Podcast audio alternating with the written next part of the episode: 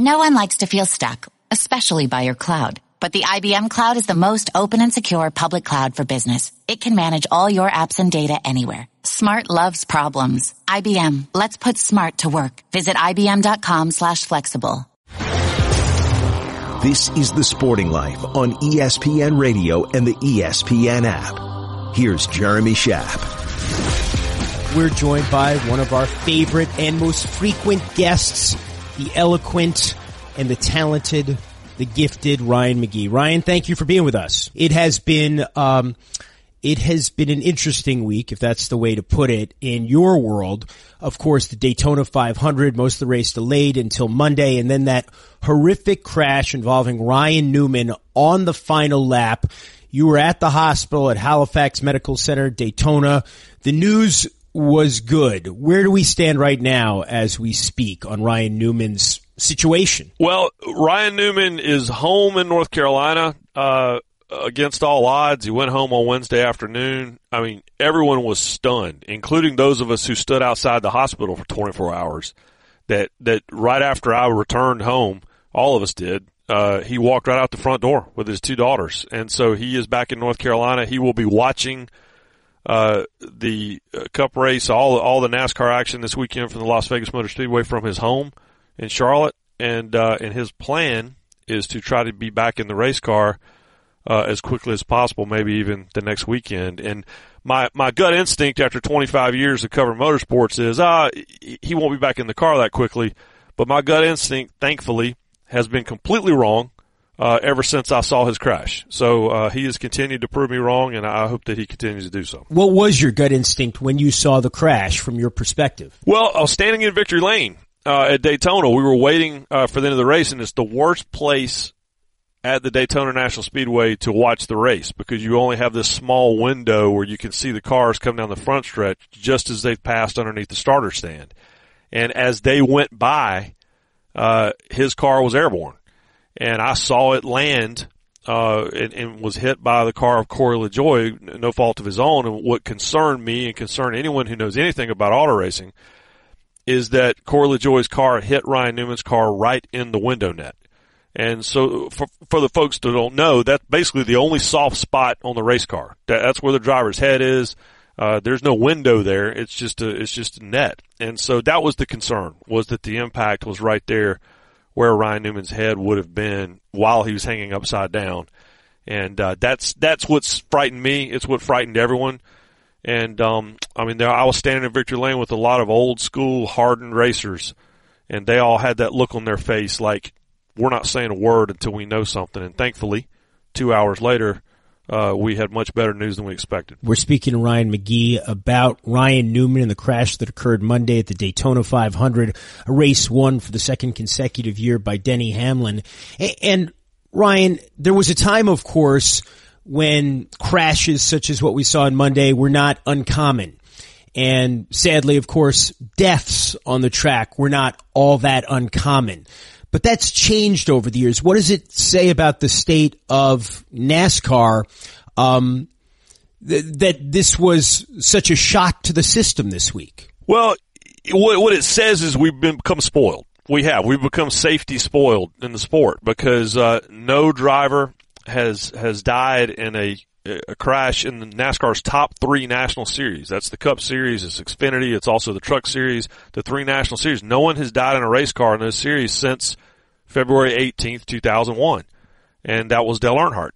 And, uh, you know, I almost quit covering the sport, um, in the late 90s, early 2000s because Jeremy, it got to the point where every time I went to the racetrack, uh, I was convinced I would be covering a funeral the next week. I mean, I was there for nearly a half a dozen driver deaths. I was there for a half a dozen fan deaths. Um, and then when I wasn't there in person, I was still having to write and produce the obituaries for the likes of Adam Petty and Kenny Irwin and Tony Roper. And it wasn't just NASCAR. It was also open wheel racing. It was drag racing. It was, um, and it just got to the point where I'm like, what, what are we doing? And I talked to my friends who had covered the sports, the, the sport in the 60s and they said this is as bad as it's ever been. And unfortunately, what it took was for Superman to die, which is what happened when Dale Earnhardt died.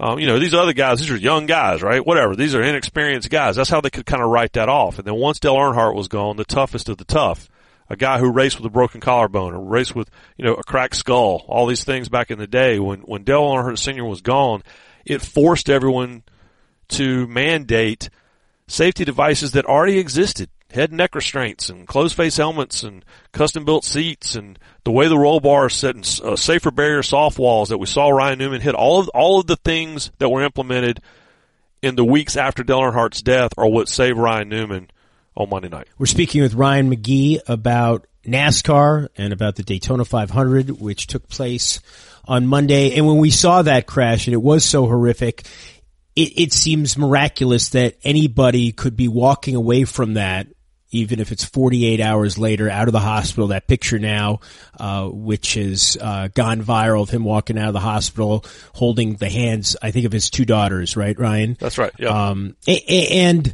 um, you know, for someone like Ryan Newman, a veteran in his 40s who's been doing this a long time, how do you expect this to affect him as he continues to pursue a career in this sport? I don't believe it will.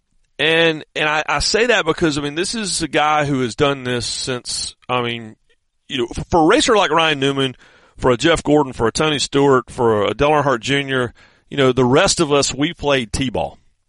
These guys were in quarter midgets. You know, for the rest of us, we maybe played Pop Warner football. And these guys were already racing on half mile racetracks you know, in sprint cars. You mean like when they're eight years old, when they're nine years old, they're they're going 150 miles an hour. Exactly.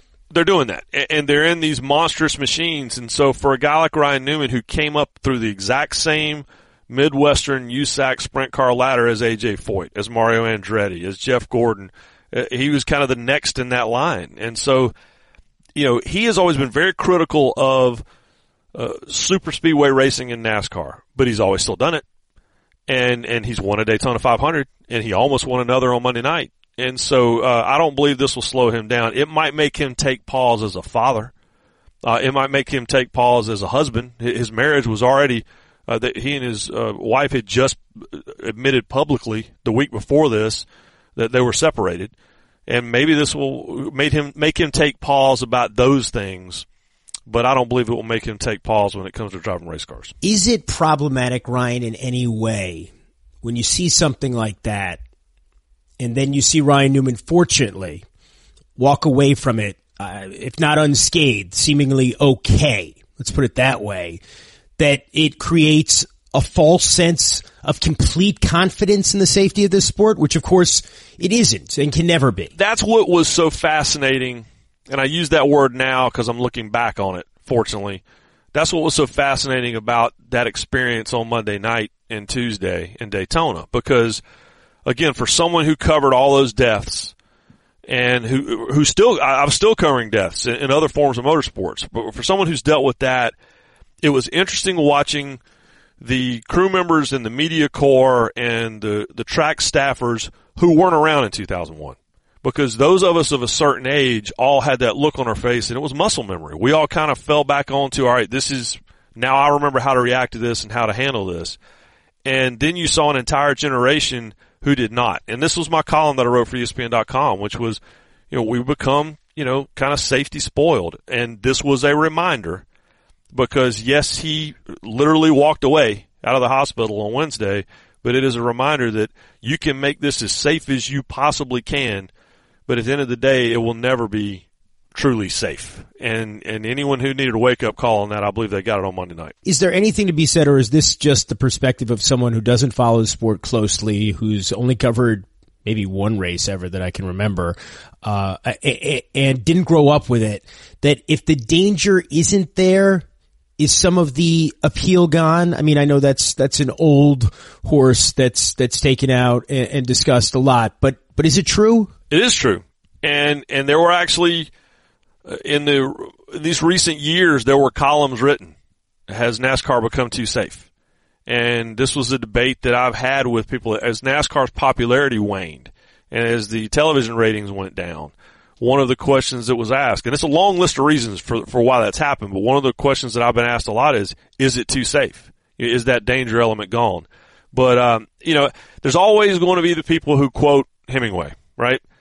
There are only what three true sports: what mountain climbing, bull bullfighting, and uh, auto racing. He said everything else is just a game, and that's fine. But uh, but I also like to quote another pretty good writer, Bruce Springsteen, uh, who said, "I like my heroes, my gods, grizzled and alive."